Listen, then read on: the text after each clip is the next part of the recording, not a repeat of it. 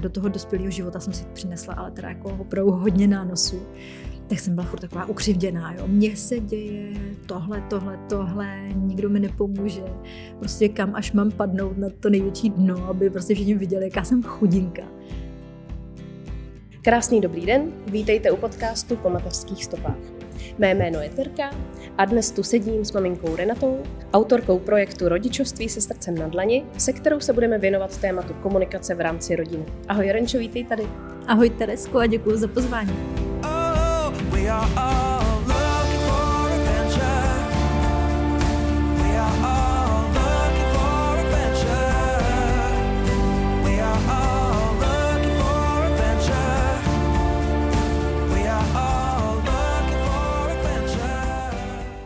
Asi víš, že se tě musím jako každého hosta na začátku zeptat na tu stejnou otázku, jak prožíváš a jak si užíváš mateřství. Mně se ta otázka náhodou líbí, protože to se proměňuje v čase, jako velmi. A vidím to u svých klientů nebo klientek, že tak jak na začátku třeba právě přichází s nějakým jako zoufalstvím, tak eh, velmi brzy se dostávají do takové roviny vlastně opravdu jako užívání si toho. A nebo naopak v rámci toho, co přináší život. A to stejný mám já v různých jako obměnách.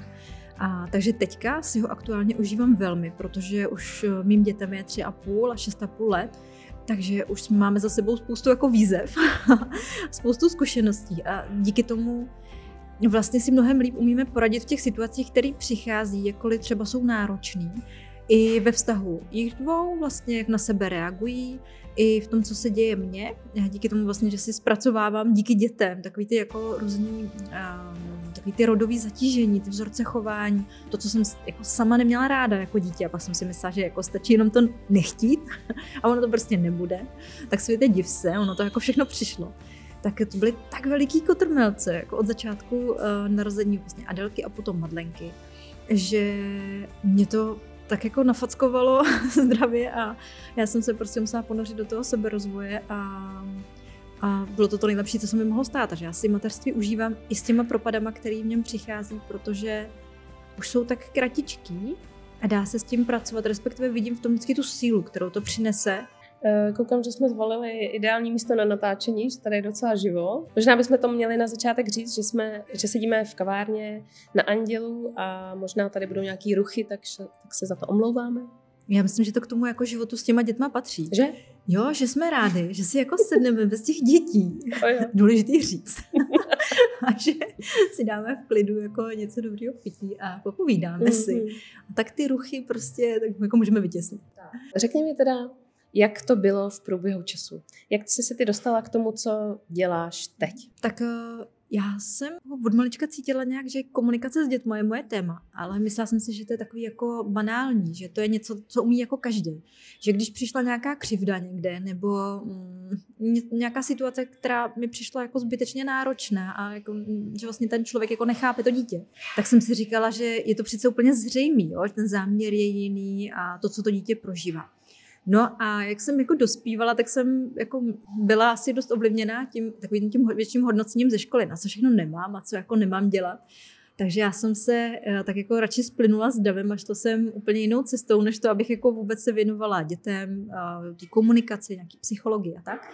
No a až vlastně narození mých dětí mě k tomu zpátky vrátilo. A to byla v podstatě jako nezbytnost pro mě nejprve. A potom jsem zjistila, já jsem vlastně s mýma dětma prošla vším možným čím se jako asi dá, když se jako začneš zajímat o nějaký to vědomí rodičovství, ať už to znamená vlastně cokoliv pro kohokoliv z nás, tak takový to, že se zajímám o to, jako vlastně, co se tomu děťátku děje, proč pláče, proč neustále pláče, proč já jsem tak moc vyčerpaná, proč si neumím říct o pomoc, aniž by v tom bylo cítit jako nějaká křivda, ublížení, nebo ta druhá strana cítila jako nějaký ten protitlak, proč já vlastně vůbec eh, nevím, co se sebou a mám pocit, že jsem nejhorší matka na světě, protože vůbec jako nechápu, co to dítě prostě potřebuje, chce. Pak k tomu se přidal taky jako dovolit si ten společný spánek a, a zjistit, co to vlastně přináší, co se mnou dělají jako ty hormony, eh, které se mi vyplaví ve chvíli, kdy opravdu jsme blízko a začínáme si rozumět.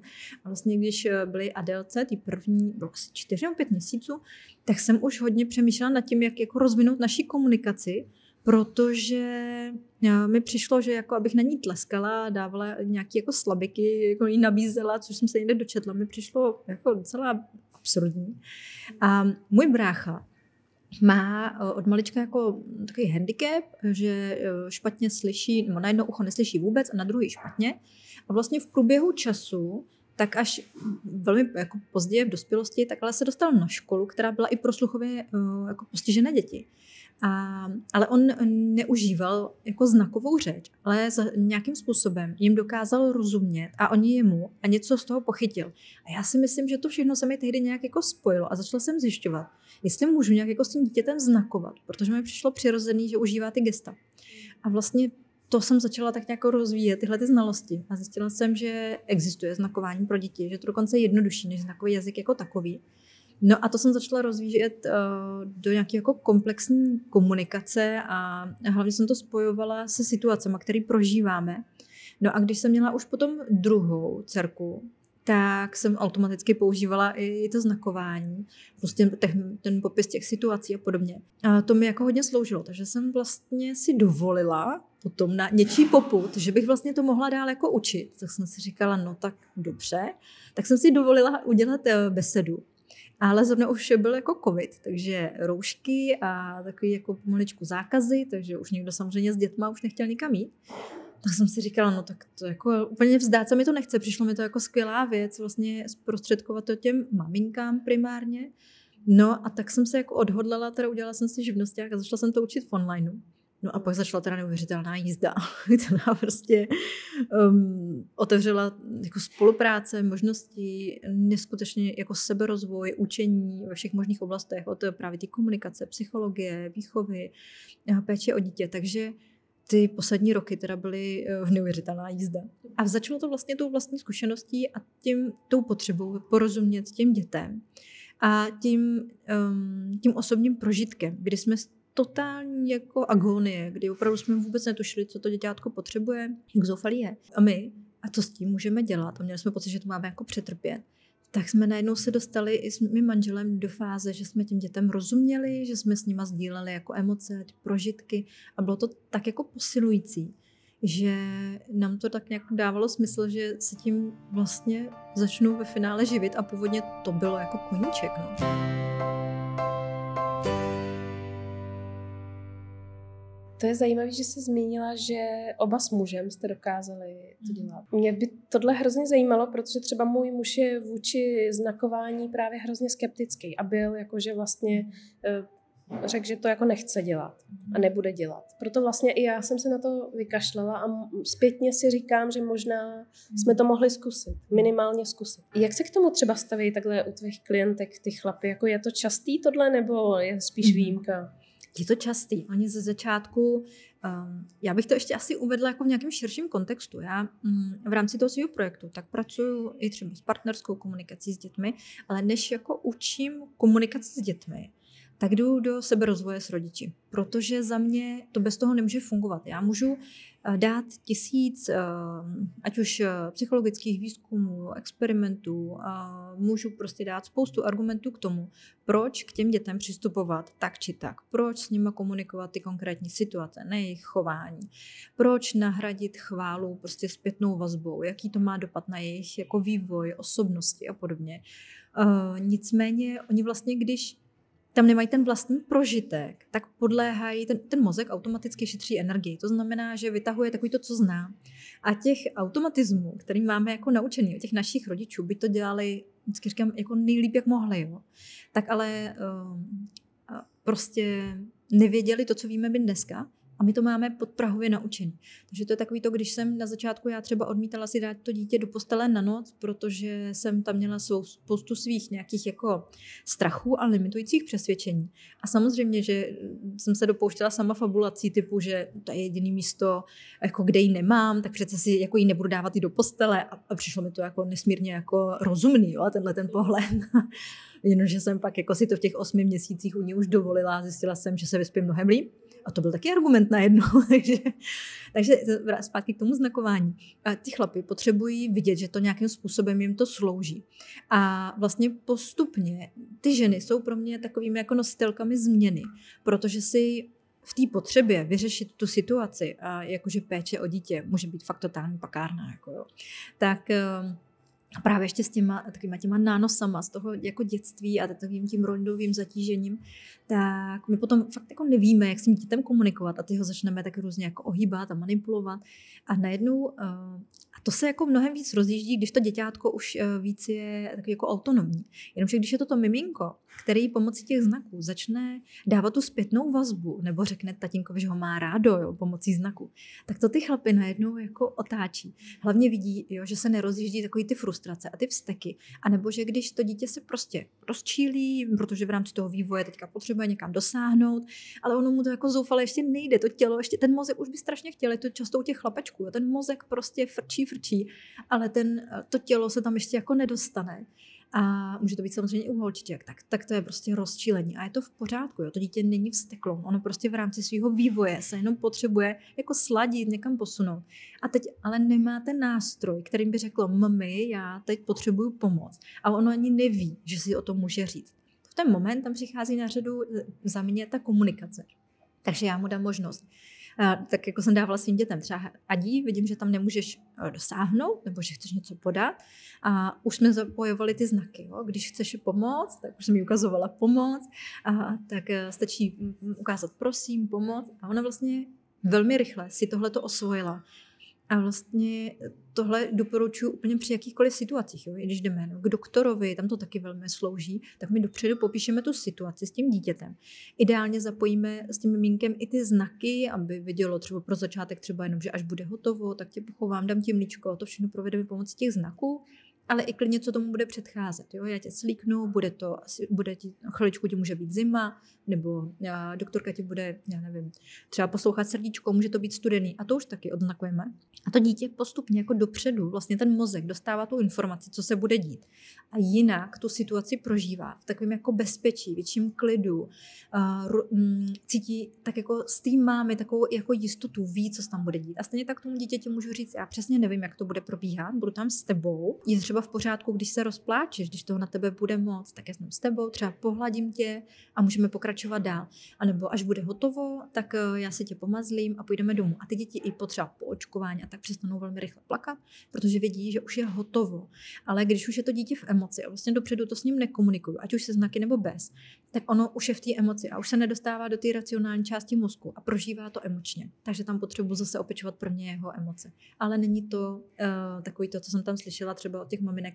No jo, to bylo hrozný tohle, veď my jsme na tebe ušili takovou boudu nebo to. Tak to vůbec tomu dítěti jako nepomůže. Takže zase ty tatínkové, když vidí, jak velmi to znakování slouží, jo, i když se třeba maminka vzdálí, s dítětem to odkomunikujeme, co můžeme dělat. On vlastně vidíme i těm dětem do hlavy, protože oni znakují třeba asociace. Moje tehdy Madlenka, ty, kolik jí bylo, no nevím, ale teprve jako mm, lezla po čtyřech, takže ještě ani nechodila, nevím, tři čtvrtě roku třeba, tak uh, znakovala mimo muži, ona viděla jeho činku doma a znakovala, že to jsou jako kola od lokomotivy. Takže to bylo jako fascinující, já jsem ani nebyla a on jí rozuměl, co ona má v té hlavě, nebo, nebo právě ty chlapy, jo, třeba taková, jako ty sedmou píchou, když třeba to dítě, a to dělali toho byly moje holky, se loučili s tatínkem a znakovali mu u dveří, jestli má peněženku a klíče. A prostě to bylo tak jako vtipný.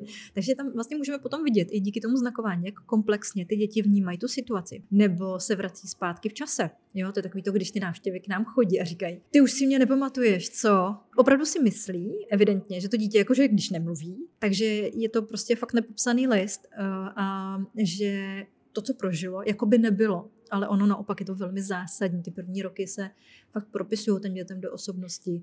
Utváří se tam spoje, které jim slouží k tomu, jak vlastně můžou mm, ten svět potom prožívat. Jo? Je to pro ně opravdu moc důležitý. Stejně tak nějaké jako vzteky a podobně. A i to se dá všechno komunikovat zpětně, znakovat taky. Takže těch situací, které vlastně těm tatínkům potom slouží, jsou opravdu jako mraky, nebo u jídla, večerní koupání, když se prostě najednou dítě třeba zasekne že eh, se poprvé, třeba včera ho vyndaval tatínek, já zvaný nebo maminka, to děťátko se rozplakalo, tak my s ním zpětně komunikujeme potom v klidu tu situaci a nabízíme mu nějakou jako zpětnou vazbu, jak to můžeme teďka řešit jinak, nebo že to děťátko nemusí plakat, může třeba jenom ukázat tím znakem, co potřebuje, třeba, že chce být ještě klidně ve vaně, jo? že si ještě něco dodělá. A je to otázka minutky. A to dítě tím, že o sobě jako vlastně může rozhodovat i díky těm znakům, tak se u něj jako projevuje jako má ukotvenou nebo má saturovanou takovou tu silnou potřebu té moci. A to se opravdu jako hodně, hodně potom propisuje do toho dalšího prožívání toho světa. Takže za mě to znakování je základ pro tu kvalitní komunikaci. Zároveň to neznamená, že když jsem neznakovala nebo neznakuju, nebo se na to necítím, takže je to špatně. Ale proč hodně lidí nechce znakovat? A to spolu řešíme, proto vlastně já nedávám jenom, jenom jako znaky a jenom kurz, ale vždycky tam chci tu podporu. Takže teď aktuálně je to třeba klub a dlouhodobá podpora.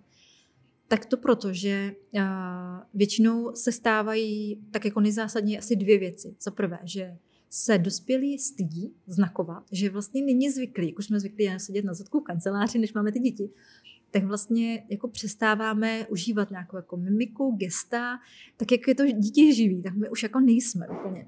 A teď najednou my máme ještě jako před někým ukazovat něco a teď ta, to, to okolí kolem nás jako vůbec vlastně netuší, že to dítě tomu rozumí. Klepou si na čelo a teď moje kamarádka říkala, no, mě se furt smáli, že ty se divíš, že nemluví, když na něj děláš ty posunky. Ale to je zase úplně jako nepochopení věci. To je opožděný vývoj řeči a ten, ten mají děti nehledě na znakování. Naopak, to znakování jim umožňuje vlastně jako porozumět si s tím okolím. A ten mozek, až dozraje, to řečový centrum je prostě velmi komplexní, a až dozraje, tak on ty znaky přirozeně opustí. A jsou děti, které nemluví, aniž by jako znakovali třeba klidně 3, 4, 5 let. A to je prostě dlouhá doba na to, abych prožívala život bez toho, aby mi někdo rozuměl, nebo abych mohla sdílet své emoce, vtipy. Jo. Ty maličké děti klidně jako vypráví vtipy jako znakování, pomocí znakování. Tak to je taková jedna věc, jakože já se vlastně stydím, tak uh, to je blbý. Tak vždycky říkám, dělejte to tam, kde se cítíte dobře, klidně sami s tím dítětem. A naopak já mám jako fantastické zkušenosti s tím, když jsem znakovala s Adelkou, s tou první, venku, a teď mě zastavovali jako cizí lidi a, a byli úplně fascinovaný tím, že ona mi jako odpovídá, že si rozumíme a hrozně to zajímalo, tak to bylo fakt moc hezký. A ta druhá věc je to, že okolí jako hodně zrazuje. Mm-hmm. Že ten, to nevědomí, vlastně co to přináší a ten, jak jsem se bavila s tebou o tom, o tom mozku, jo, to, o těch automatismech, náš mozek prostě pracuje z drtivý většiny, fakt automaticky aby ušetřil kapacitu, energii, protože toho v tom těle prostě fakt jako řídí hodně, tak to přemýšlení je jako úplně jiné stranou. Takže pokud je něco nový, tak to není úplně jako bezpečný. Že jo? Takže pokud jako já jsem se do teďka nesetkala s tím, že někdo s dětma znakuje, tak no ale co když pak nebude mluvit, že jo? Co když nevím, co když prostě mu způsobím nějakou vadu, co když se mu někdo bude posmívat a podobně. Takže tam jako je potřeba odblokovat uh, tyhle ty strachy, respektive bavit se o tom, vlastně co co ten člověk skutečně cítí. A teď to není ani o tom dítěti, ale je to o tom, že ten dospělý má jako nespracovaný svoje nějaké trápení a má strach, že bude odsouzený, že bude hodnocený. A zase se vracíme k tomu, jak jsme byli vychovávaní my, jak jsme byli hodnoceni v těch školách a podobně, ale i doma a u širší rodiny. Hodně je vidět třeba u rodičů, a asi se tak jako na to umíme nacítit všichni, jak se jako chováme třeba jinak dítěti, když jsme s ním sami, když jsme jako v bezpečí s partnerem a když jsme třeba u rodičů jednoho z nás, tak najednou tam dochází k úplně jako jiným reakcím. Můžeme být třeba víc podrážděni na ty děti, nebo víc jako úzkostný, nebo často se stává, že ty děti, jo, my, my si třeba vyjedeme někam, takže strávíme uh, víkend nebo týden někde u prarodičů a bude to super, my si odpočineme a ty děti jsou vlastně víc jako nároční, víc pláčou, víc nám stojí za zadkem a my jako můžeme podléhat tomu, že to dítě, nevím, je nevychovaný, je prostě rozmazlený mamánek a teď to tak jako ještě slyšíme. No ale to dítě tam cítí tu naší emoci a těch, těch prarodičů a ono jenom jako jí nerozumí. Ono to cítí, ono to prožívá, ale neví proč a potřebuje s tím pomoct. Takže to je taky jako takový lakmusový papírek. Jaký vztahy máme nastavený s těma jako a, vlastně blízkýma osobama, de facto nejbližšíma osobama do té doby u nás. A je dobrý se na to zaměřit a vidět tu sílu, vlastně tím dětem poděkovat a začít u sebe.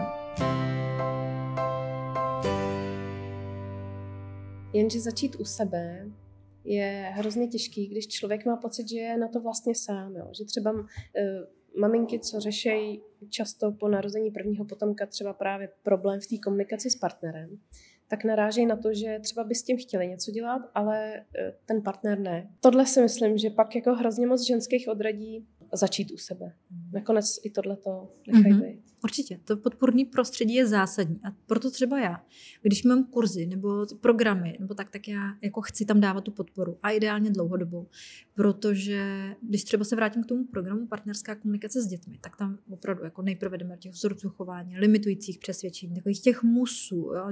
Ta máma to přece taky zvládala, babička, nevím, všichni si uměli poradit, tak já to taky urvu. Ale co tím dáváme těm dětem? Jo? My v tom nejsme šťastní, nejsme v tom autentický, je to úplně vlastně na palici situace a to se táhne. A ty děti se z toho nenaučí nic jako vhodného pro ně. No a teprve potom jdeme do té komunikace. No a uh, skvělý je, když vlastně po čase ti chlapi vidí, je že to u těch ženských s těma dětma funguje. A oni zase se jako učí tou nápodobou, stejně jako ty děti, stejně jako my všichni. Jo? Určitě mi dáš zapravdu, že třeba když ti nějaká jako blízká kamarádka doporučí něco, co jí posloužilo, tak máš chuť to zkusit, otevřít se tomu, třeba si to poslechnout. Tak ty chlapy ale taky, protože oni můžou být zasekaný, že prostě tohle nechci, tohle nechci, ale zase když vidí, že to dítě vlastně najednou reaguje na tu mámu jinak, že ta máma na něj reaguje, že reaguje třeba jinak na toho partnera. Ono opravdu, ty moje zpětní vazby jsou takové, že se mění nejenom vztahy mezi maminkou a dítětem, ale napříč tou rodinou. Uh, řešíme tam um, hranice, vnitřní hranice, to je jako silný téma. Třeba téma říct si o pomoci v pořádku, já jsem si myslela, že to bude po, tom, po těch vzorcích chování takový jako, uh, takový jako oddychový. A oni mi vždycky říkají, to ty mi dáváš prostě. A najednou zjišťuju, že opravdu je problém komunikovat ven směrem k dospělým lidem. Takže ti chlapi se vlastně jako učí nápodobou a pak spousta z nich mě žádá a já potom vždycky jim dávám přístupy taky, aby se na to mohli koukat bez ohledu, jestli jsou s těma partnerkama, a v klidu si to navnímávat. A oni potom vlastně se učí paralelně s nima, tak to je jedna možnost. Další možnost eh, je prostě, že se vyprdnu na to, jestli ten můj partner se chce rozvíjet nebo ne. Protože tak či tak já jsem pořád sama za sebe. To, jak já prožívám život, je jenom moje zodpovědnost. Moje emoce jsou jenom moje zodpovědnost, ne jeho a zároveň jeho emoce není, jako nejsou mojí zodpovědností.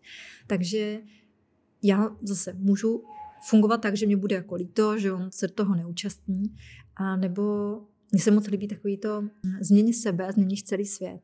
A já právě tím, že jsem vyrůstala v prostředí, který pro mě bylo nesmírně náročný a do toho dospělého života jsem si přinesla, ale teda jako opravdu hodně nánosů, tak jsem byla furt taková ukřivděná. Jo. Mně se děje tohle, tohle, tohle, nikdo mi nepomůže. Prostě kam až mám padnout na to největší dno, aby prostě všichni viděli, jaká jsem chudinka. A až vlastně díky těm dětem mi došlo, jak velkou sílu mám, jak jako ten svůj svět si fakt tvořím sama. A od té doby se všechno jako změnilo. Hlavně to moje nastavení mentální. A, a to prostě je nejzásadnější. Takže potom je krásně vidět, že se proměňuje vlastně i ta reakce toho partnera. A pak mě ještě k tomu napadlo tady. Slyšela jsem uh, sdílení jednoho psychologa, který říkal, věnoval se právě komunikaci s chlapečkama a říkal, jak zásadní je abychom si uvědomili, že ty kluky vychováváme nejčastěji my mámy a když jdou do školky, do školy, tak jsou to zase učitelky. A že a to vždycky, jak jako vedu klienty k tomu, u těch kluků je nesmírně důležitý mužský vzor. Protože tam mm, dostanou ty kluci nějaké jako ty svoje hranice. Když někdy, já nevím, kolem toho třetího roku si prostě mají tendence poměřovat s tím tátou ty pindíky a tak, tak to už Freud, že o tom mluvil. Tak je jako důležité, aby ten táta tam byl, aby ten táta tam byl, aby je jako opečoval, řekl jim, jo, seš v pohodě, takový, jaký seš a zároveň, ale, ale tohle to je moje místo, tady vedle mámy, to není tvoje. A, a to dítě vlastně mělo možnost poznávat ty své hranice a prostě mít takový to medvědí obětí a měl tam, mít tam nějaký ten mužský vzor. A ale tím, že vlastně ty chlapy, i ty generace před náma vychovávali hlavně ženský, který prostě mají ale jinou energii, tak na tom není vůbec nic špatného. Ale jakmile tam není ten mužský vzor, tak ty chlapy se začínají jako vypínat. Na ně je ta ženská prostě potom moc, jako i ta máma, i ta učitelka. A to se mi moc právě líbilo, tohleto sdílení. A naprosto s tím souzním a uh, šířím myšlenku dál, protože ty chlapečkové se začnou vypínat už v tom dětství. A v té dospělosti, uh, a zase dle slov toho psychologa, uh, vlastně nevidí to, co vidí ta ženská. Že my máme problém, ale ten chlap to nevidí, on je vlastně spokojený. Proč něco řešit? A zrovna včera a dneska ještě mi psala eh, jedna, jedna holka na, na sociálních sítích, že přesně tohle to řeší s partnerem. A setkávám se s tím jako s klienty velmi často, že ti muži vlastně nevidí, že je co řešit a pak jsou překvapení, když ty ženy vlastně jdou do toho seberozvoje, začnou se měnit, mít svoje potřeby. A jako většina z nás to zažila, ale já zase smekám před těma chlapama, který si to nějakým způsobem jako začnou zprocesovávat. A já jsem jako toho názoru, a vím, že to je citlivý téma, ale že ty naše cesty se prostě můžou prostě rozejít. Že pokud ve finále nejsme na té stejné vlně, a měli bychom si ubližovat nebo fakt být nespokojený, tak eh, pokud nám to už nevyhovuje, tak ať se ty cesty prostě rozejdou a samozřejmě v co nejlepším jako hm, co nejlepším způsobem, aby to nemělo taky jako dopad na nás všechny, což asi v podstatě ne vždycky jde, a, a uvědomuju si, že to není jednoduchý. Na druhou stranu, abychom nešli do sebe rozvoje, protože to ta druhá strana nechce, tím popíráme jenom sami sebe. Pokud nejsme v souladu sami se sebou, nebudou nikdy ty děti. Pokud nebudou naše děti v souladu se sebou, tak prostě zaprvé, jaký máme vztahy potom s nima mít do budoucna a pak můžeme jenom pozorovat jako dospělí děti. Já jsem eh, v rámci školy psychologie loni eh, měla možnost mluvit s jedním psychologem a ten mi říkal, že je rád, že dělám tuhle tu práci, a že vůbec tyhle ty obory vznikají, protože právě má plnou ordinaci lidí, který teďka řeší jako osobnostní poruchy. A že kdyby vlastně v dětství se komunikaci s nima věnoval někdo komplexněji, tak to mohlo prostě dopadnout jinak. Zatímco teď vlastně oni neví, co se sebou. Mají problém s nějakým jako vztahem k sobě, s nějakou jako sebeláskou, sebehodnotou. To je jako velmi častý a to právě řeším hodně s klientama já. Takže než prostě začneme řešit komunikaci s dětmi, tak jako za mě je opravdu důležité jít do sebe. A může to být jenom trošku, jo? zrovna na co máme aktuální kapacitu. Nemusí to být žádná žádný, nevím, zavírat se někam eh, do chrámu a tam se modlit jo, a meditovat a, a tak. Jo. I když to taky nemusí být špatný. Nicméně začít opravdu u sebe. Třeba jenom tím, jak se dneska teď tady cítím. Jo, kde to cítím. A to si začít mě, eh, jako uvědomovat. Protože se mnou hodně sdílí klientky, že vlastně to vůbec neví. A jak můžeme komunikovat emoce s dětma, když nevíme my, jak se cítíme?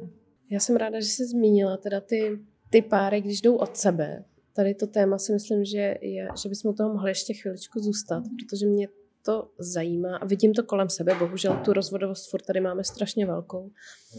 I prostě teďka v čer, jako často jsou to čerství rodiče, kteří prostě nezvládnou ten příchod toho prvního potomka.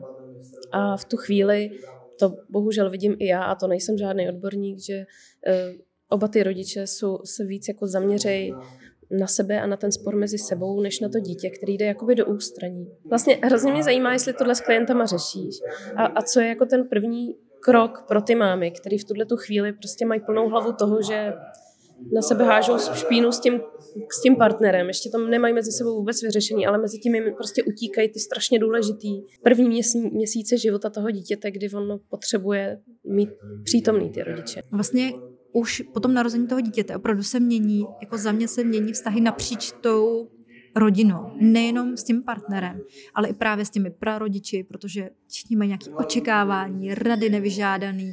A teď oni to myslí všichni dobře, my to taky všichni myslíme dobře. Je, já jsem určitě taky dávala jako nevyžádané rady, eh, než jsem se stala mámou a do dneška mi to určitě ujíždí, takže tím se všem omlouvám.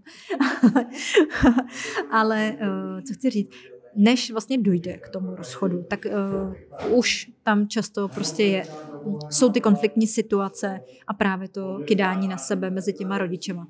Tak určitě uh, je to jako s tou komunikací s těma dětma. Mluvím o sobě, o tom, jak já se cítím a co já potřebuji.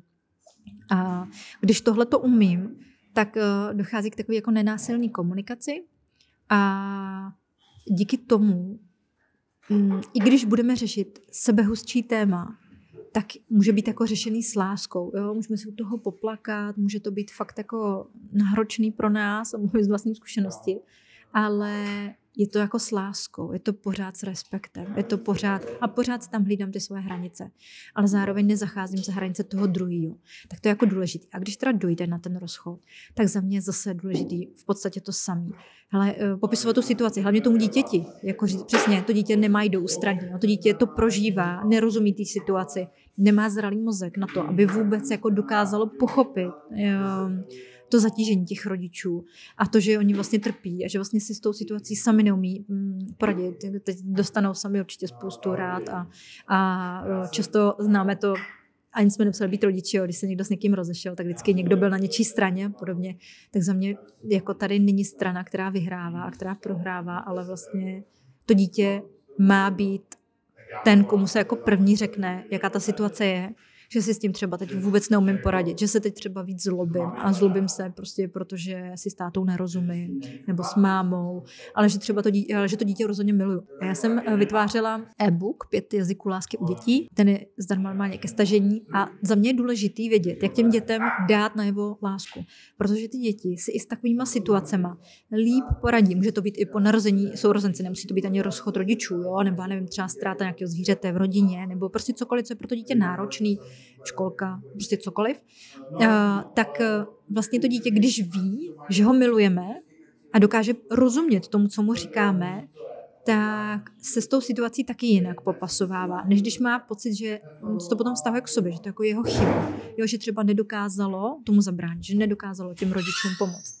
Že třeba vlastně ty rodiče se hádají kvůli němu protože přišel na svět, protože to tam taky určitě zaznělo, že, jo, že od té doby, co máme dítě, tak toto, to, to. Takže nesmírně důležitý, aby to dítě vědělo, že opravdu za to jako nemůže. Ale tady nestačí mu to jenom říct, jo, těch jazyků lásky je víc a každý to dítě je jiný a zároveň se to proměňuje. Takže pro mě je moc důležitý první sdílet s dětma to, že miluju, to, že ta situace je taková, jaká je, že si s ní třeba teď vůbec nevím rady. Mně se třeba stalo, že se mi narodilo vlastně druhé dítě a já jsem vůči tomu prvnímu jakoby ztratila, jsem mi přitrhala jako vazba k němu, já jsem ztratila najednou vztah k ní, měla jsem tendenci jí všechno vyčítat a, a až jako jít do hrubosti a byla jsem extrémně rozčilená, furt vyčerpaná, nechtěla jsem jí a pak usnula a já bych ji prostě nejradši vzbudila samou láskou. Byla jsem vlastně to, co jsem si prožívala po jejím narození, kdy ona neustále plakala, já už jsem byla totálně jako vyčerpaná, kdy jsem s ní chodila 4 hodiny v noci po bytě a už jsem se opírala, už jsem se bála, že mi vypadne z náručí. Pořád jsem si ji nedávala do té postele, že jo, protože prostě tam to je jediný místo, kde nemám, tak radši budu chodit v noci po bytě. no, je to tak. A, a vlastně potom narození té druhé holčičky, kdy s tou první jsme měli prostě úplně snovou komunikaci, jo, tak já jsem ji najednou odmítala a ona mi to dávala neskutečně jako znát a ona zase šla hodně proti mně a teď jsme s tím dětem bojovali. A to potom rozchodu těch rodičů je vlastně velmi jako podobný, co se mnou klientky sdílí, takže my spolu prostě nastavujeme prvně komunikaci směrem k tomu dítěti, popisování těch situací, svých emocí, svých potřeb. A zároveň uh, i sdílení toho, že ta situace, jaká teďka je, je pro nás vlastně v pořádku, protože možnosti, které jsme předtím měli, jsme vyčerpali a už se nedokážeme teďka s tátou dál spolu fungovat. A to dítě v tom prostředí prostě vyrůstá a adaptuje se. Ono se adaptuje na cokoliv. Ono vlastně ty, ty, ten mozek funguje tak, že i kdybych to dítě týrala, tak ono se na to prostředí adaptuje a bude mě stále milovat. Jenom mu uh, vytvořím do života takový spoj, který teda bychom pro dětem vytvářet neměli a určitě nechtěli. Takže i na tohleto to dítě se adaptuje, ale je důležité, aby bylo provázané tím, že já ho miluju, že to rozhodně není o něm a že prostě my jsme se dostali s tátou do životní situace, ve které prostě najednou nám to spolu neladí a neumíme si vlastně být spolu dál šťastný. A přizvat i to dítě k tomu, jaký má ono potřeby, jak to můžeme udělat. Jo? A je třeba s ním zpětně komunikovat, když se nám, nám něco ujede a byli bychom na sebe podrážděný a to dítě to zažilo, tak i požádat ho třeba o ten vhled, jak se cítilo v ten moment, jo. A se mu třeba omluvit za to, že u toho muselo být, ale neházet to na toho druhého člověka určitě. My jsme si psali, že tenhle díl vzniká na schvál takhle v těch zimních měsících, protože často, a vidím to taky kolem sebe, eh, v těch zimních měsících s tou psychikou bojujeme víc, než prostě když je všechno ozářený sluníčkem, to je logický. Jak třeba by měla máma komunikovat to, že se necítí dobře prostě teď napříč tou rodinou, nebo aspoň s tím partnerem a s tím dítětem třeba. Mm. Máš nějaký rady, jak prostě, když se necítíme ve svý kůži, jak to jako sdělit mm. nějak správně? Určitě. Já si myslím, že je důležitý především zase začít jako vnímat sebe, že se vůbec necítím dobře, protože my máme, tím, že jsme jako od malička učení, že máme potlačovat ty emoce, protože hodný holky prostě nedělají to a to. Poslušní holky už vůbec ne. tak eh, my jsme se naučili vypnout ty emoce, respektive jim jako nenaslouchat. Takže to, kdy už se fakt necítíme dobře, ale o tom, že jsme těch x impulzů předtím jako překročili. Takže si fakt teď a tady začít vnímat, jak já se cítím. Můžu být unavená, můžu být ukřivděná, můžu být naštvaná, můžu být prostě unavená, nevím, to, jako cokoliv tě napadne. A je to v pořádku, protože jsem v nějaké situaci, která mě k tomu vede a já jsem vlastně do té doby ty emoce překračovala. No a pokud to tak je, tak se můžu jenom zamýšlet nad tím, co teďka vlastně potřebuji. Potřebuji spát, potřebuji se kvalitně najíst, potřebuji prostor pro sebe. To mě se stalo loni. Uh, teď, včera to byl na rok, kdy moje dcera byla na operaci akutní a tehdy se jako přišla u mě obrovská smršť prostě emocí. Já jsem vůbec nevěděla, co sama se sebou. Nechtělo se mi nic po, po návratu z té nemocnice, byť jsem se předtím moc těšila na tu svoji druhou holčičku, až si jako objevě u sebe umočkám. Tak najednou ani o ně jsem se nechtěla a pro mě to bylo tak náročné. Při všem, co vím, při všem, co dělám, prostě jak to, že se nechám takhle jako ovlivnit. Ale já jsem si prostě potřebovala jako dovolit ty emoce a potřebovala jsem si dovolit se vzdálit. Byť jsem se tak moc těšila na to, až se vrátím k tomu druhému dítěti, budeme všichni spolu, budeme v našem prostředí. Ta mladší vlastně poprvé zažila tolik dní bez mámy, nebyla na to vůbec připravená ani já. Tak ale najednou, když jsem k ním přišla, tak já jsem potřebovala hlavně jít někam pryč. A tady je důležité si naslouchat. Takže dovolit si uh, domluvit jinou pečující osobu, která s tím dítětem je, komunikovat ty potřeby, které mám, uh, i ve vztahu um, vlastně k péči o to dítě. A uvědomit si hlavně sama pro sebe, že dokud v tom já nejsem autentická a mám pocit, že se za to mám omlouvat, že sdílím s někým tu péči o to dítě, nebo svoje emoce, nebo svoje potřeby. Takže ale ta druhá strana to nikdy nemůže slyšet tak, jako, aby mi to sloužilo. Protože já pokud se omlouvám za to, že prožívám, co prožívám, tak ta druhá strana tomu přece vůbec ne, nemá jako šanci porozumět, jako jestli uh, si něco, já nevím, nevymýšlím, nebo jestli je to opravdu tak vážný, nebo jestli je něco se mnou špatně. Myslím si, že tyhle ty měsíce vlastně jsou úplně úžasný k tomu vidět, protože jsem to zmínila, jo, když jsou ty sluný dny, tak my všechno zvládneme, všechno vydržíme, všechno potlačíme. Ale když přijdou tyhle ty, tak jako tak z nás to krásně vytahuje tu naší temnotu. A to je tak dobře, protože my s tím vlastně můžeme začít něco dělat. Takže za mě vlastně jsou to jako krásné měsíce. Teď pořádně nikam nejdeme ven, protože zase hm, taková teplota na to není, nebo uh, je brzy tma, nebo tak. Takže fakt být víc sami se sebou, jako nám to slouží. Takže uh, jak si říct o tu pomoc, určitě říct, jak se cítím, co potřebuju.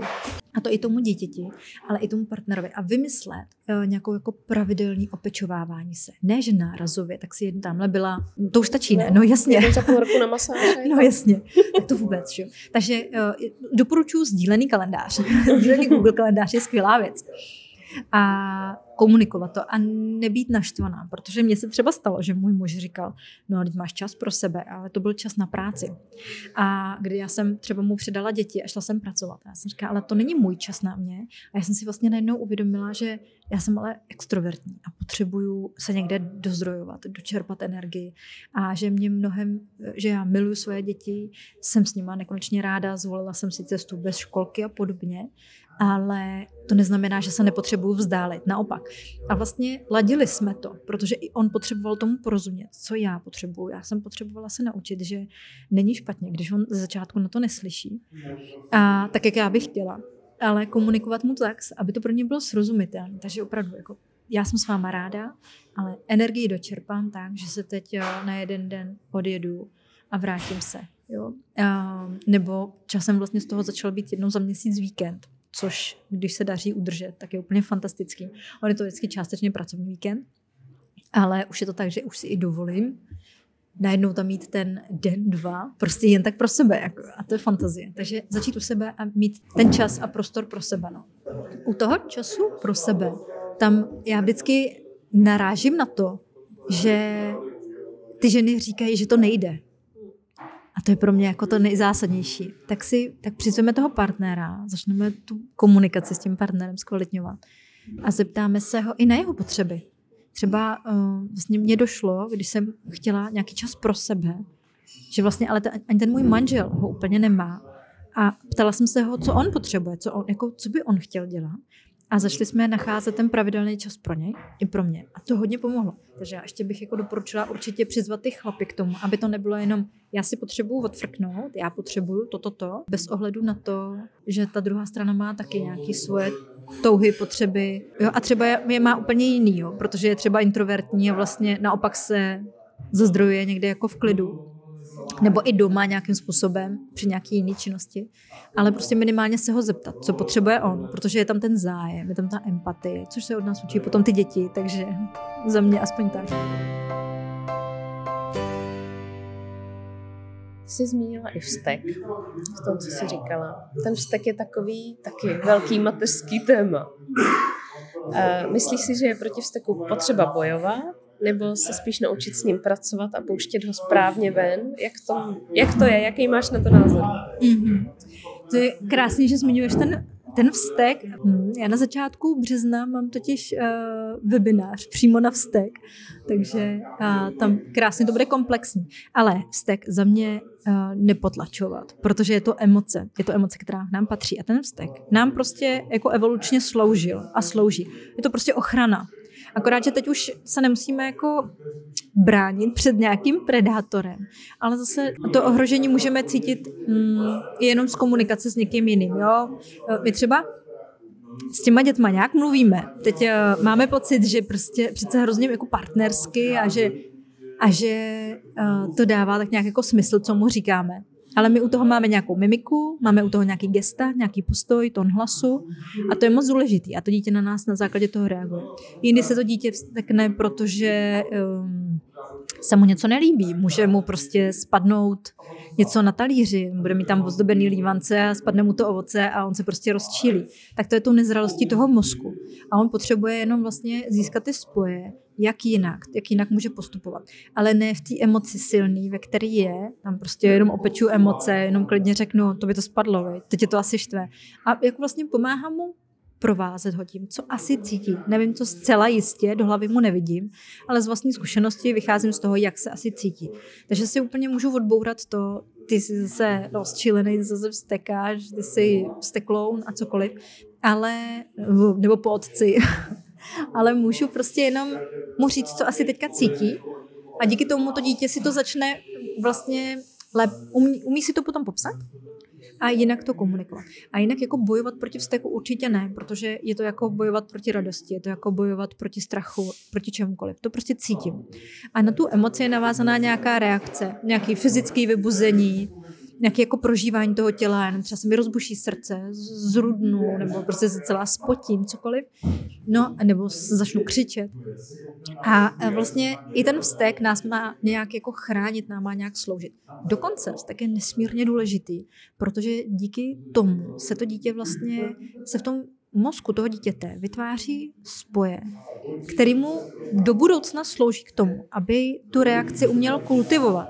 On vlastně tím získává cenou zkušenost. Tím, že se teď to dítě může v tom bezpečí jako vsteknout a být provedeno vlastně empaticky a se znalostí toho, jaký jsou třeba typy vzteku, jak na ně jako reagovat, jak je komunikovat, tak ono vlastně příště si v té samé situaci může a klidně na první dobrou už umět vlastně moc dobře samo poradit, anebo zjemnit, si kultivovat tu reakci.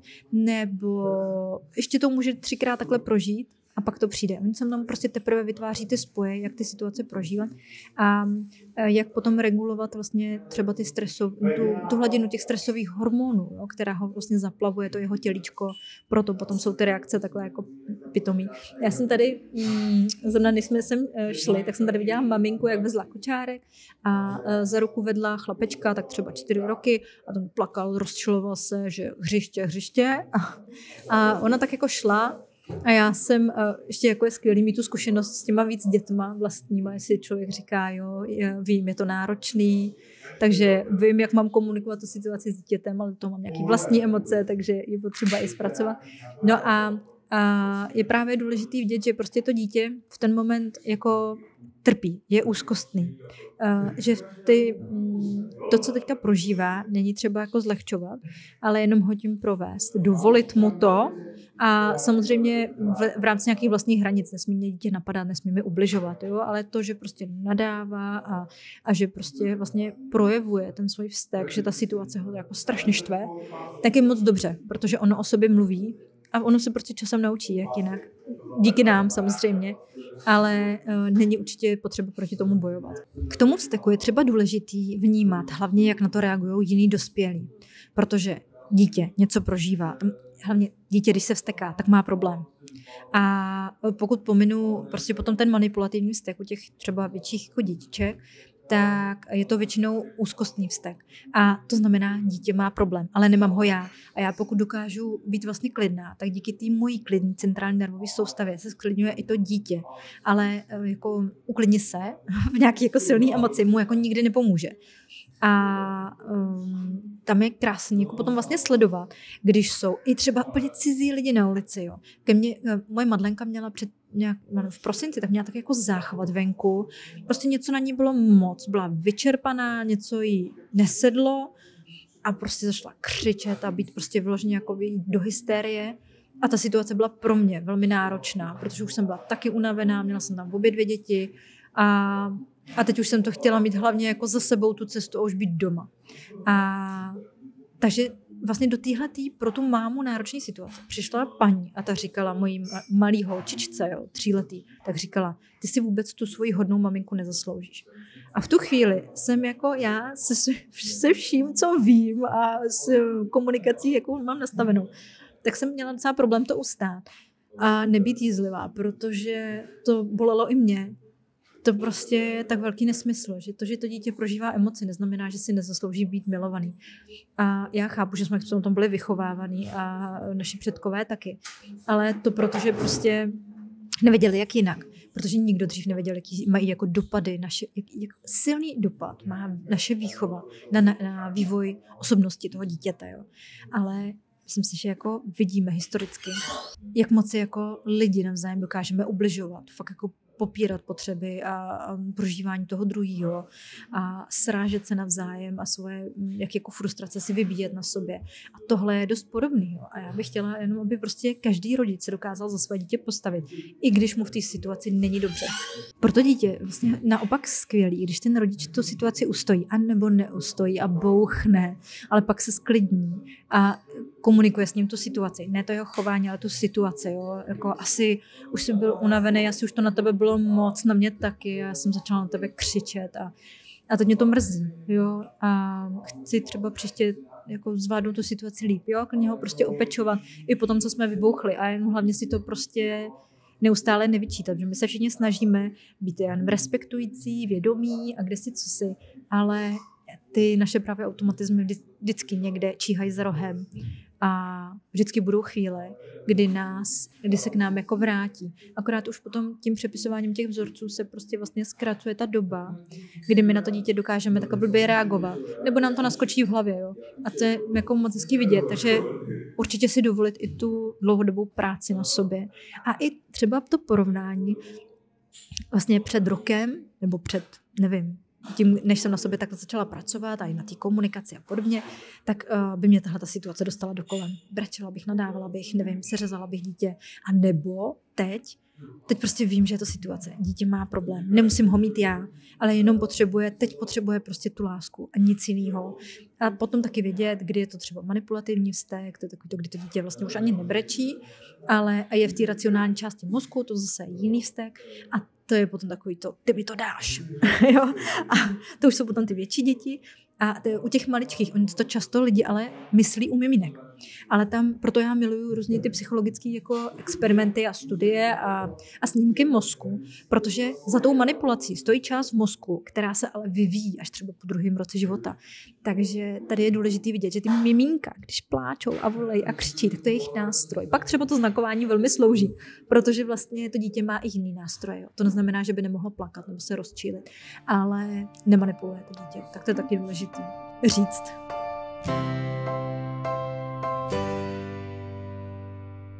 My jsme ještě neřekli, co všechno ty děláš. Ty jsi to tak jako naťukla. A hlavně, kde ti lidi najdou taky. Aha, aha. No. Uh, já jsem právě začínala tím znakováním s těma miminkama a batolatama.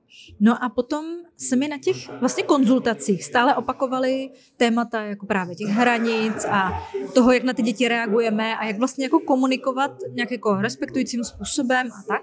Takže z toho vznikla ta další jako odnož toho projektu a to je partnerská komunikace s dětmi, ale právě to komplexní. Není to jenom o komunikaci. Jako nikdy nebude fungovat, když já někomu řeknu, tuhle situaci můžeš řešit tak, tak, tak, nebo tak, tak, tak. Tak eh, pokud na sobě ten člověk nepracuje, tak mu to tam nevyjede, ale v té notabene jako emoční situaci. Z pravidla nevnímáme záměr dítěte jako co asi chtělo dělat, co asi prožívalo, proč asi reagovalo, jak reagovalo. Ne, my vidíme tu reakci a už ji rovnou soudíme. Takže za mě ten seberozvoj je důležitý. Takže to je tohle. A pak samozřejmě konzultace.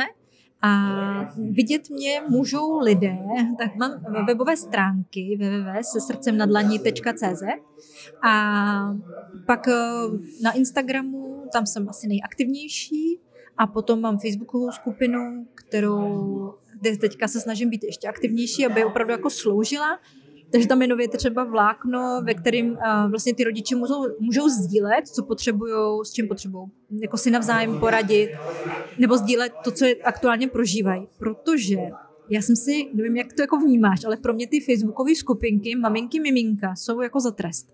Protože tam jako ta spravedla maminka něco pozdílí a polovina reakcí je velmi jako respektující, nebo spíš tak jako, um, tak jako jsou tam takové ovace na, na ten názor té maminky nebo na tu situaci. A pak je druhá půlka komentářů a to jsou prostě samý hejty.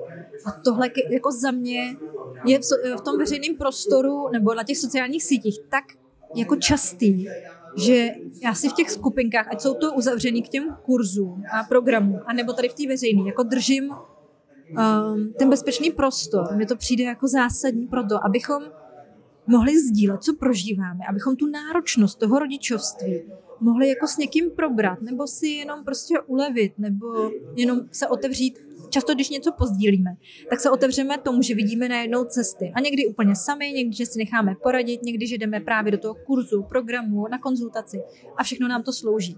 Ale máme často strach právě mluvit na hlas o tom, co prožíváme, protože nás zase někdo bude hodnotit nebo nás odsoudí. Já jsem vlastně loni dokonce si sama prožila strach z hejtů, a najednou přišel tak intenzivní a já jsem to potřebovala zpracovávat, až jsem se jako dostala v rámci jako nastavování toho mindsetu k tématům jako šikany na základní škole. Jo. A to jsem si zpracovala. A potom přišla pozvánka na, na sraz po 20 letech. Jo. To mě jako fascinovalo, jak to všechno funguje. Ale uh, co jsem chtěla říct, že vlastně, takže můžou mě po, moji práci vidět na těch webových stránkách, určitě na těch sociálních sítích a určitě mi napsat, kontaktovat mě. Máš na závěr nějakou radu pro zoufalé maminky, ať, eh, který prostě řeší tu komunikaci, ať už k dítěti, k partnerovi, nebo i teda sami se sebou. Kde začít? U čeho začít? Určitě si to napřed nevyčítat, přijmout to a dovolit si hledat možnosti, které s nima nejvíc rezonují. Může to být můžou prostě tři lidi říkat to samý, ale bude se mnou rezonovat nejvíc ten člověk, který mi asi jako nejblíž. Takže uh, nějak prostě něco vyřazu, vyzařuje ze sebe, co je mi jako podobný. Takže i hledat možnosti, nenechat se odradit, uh, když mám pocit, že na mě někdo reagoval třeba ne pro mě vhodně a mě to vlastně tak jako odradilo od toho, abych se vůbec tomu tématu věnovala, tak jít dál, a dovolit si to sdílet, poprosit, poprosit o pomoc prostě, že je to teďka na mě moc. A hlavně si jako fakt, jako pojďme říct nahlas, že to narození těch dětí nás neskutečně transformuje a zároveň přináší do života jako obrovský výzvy. A to právě napříč těma vztahama v té rodině, ale třeba potom jdeme jenom něco vyřešit do starého zaměstnání nebo původního zaměstnání a teď tam sebou máme to dítě, už ty kolegové reagují různým způsobem. My se vlastně setkáváme s takovým jako nerespektováním v té společnosti napříč tou společností, že ať se ta maminka cítí jakkoliv, tak už to, že ji označíme jako, že je zoufalá, jako jo, už jí dává nějakou nálepku. Takže prostě pojďme se zaměřit na to, jak se cítíme, co teďka potřebujeme a že je to v pořádku, že jsme se do té situace dostali, protože nějaká cesta někam nás to může posunout. A třeba jako já, kdybych neměla ty obrovské propady, které jsem měla, tak dneska ale nejsem tam, kde jsem. Jo, nemohla bych pomáhat prostě dalším rodičům. Takže vlastně díky bohu za to, na druhou stranu, když jsme v té nepříjemné situaci, nikdo z nás v ní nechce se trvávat. Jo? Takže si to fakt jako dovolit, odpustit. Je to jako s tím, když uh, si uvědomíme, že vlastně jsme vsteklí na ty děti a že jsme tohle to nikdy nechtěli. Ale tak je důležité si to přiznat, odpustit si to a ten svůj vztek nebo tu svoji, tu svoji takovou tu cholerickou stránku jako přijmout, že moje, mojí součástí a já si vždycky toho svého cholerika můžu tak jako v myšlenkách posadit vedle sebe, pohladit, že jsem v bezpečí, že nemusí vlídnout a pracovat s tím a přijímat to, že to je mojí součástí. Takže mojí součástí aktuálně může být, že se cítím úplně pod psem, že to vůbec nedávám, že to dítě na mě nereaguje, že eh, cokoliv řeknu, tak eh, je vlastně v podstatě jako kdyby nebylo vyslyšeno. Nebo že mě sráží moje rodina s tím, jak, jako, jak já komunikuju se svým dítětem. A že i to je nějaká naše cesta a my se na ní něco můžeme naučit. Takže to přijmout, dovolit si to hledat možnosti pro sebe, protože doba, kdy už jsme na to jako byli sami a neuměli jsme, neměli jsme vlastně jak se jako posunout dál, tady prostě pryč. Teď máme tolik možností, i třeba díky tvým podcastu. tak já ti moc děkuji za krásný rozhovor. Myslím si, že to bylo opravdu plný informací, že si z toho každá něco vezmeme. Ty já děkuji moc, Teresko, tobě. Já jsem se měla, říkala jsem si, já jsem už po těch dvou dnech eh, u těch doktorů s těma dětma taková um, tak jako unavená a mám pocit, že předat hodnotu bude pro mě oříšek. Tak a povedlo se ti to. děkuji. Já děkuji. A s vámi se posluchači uslyším zase příští týden, tak se mějte moc hezky zatím a ahoj.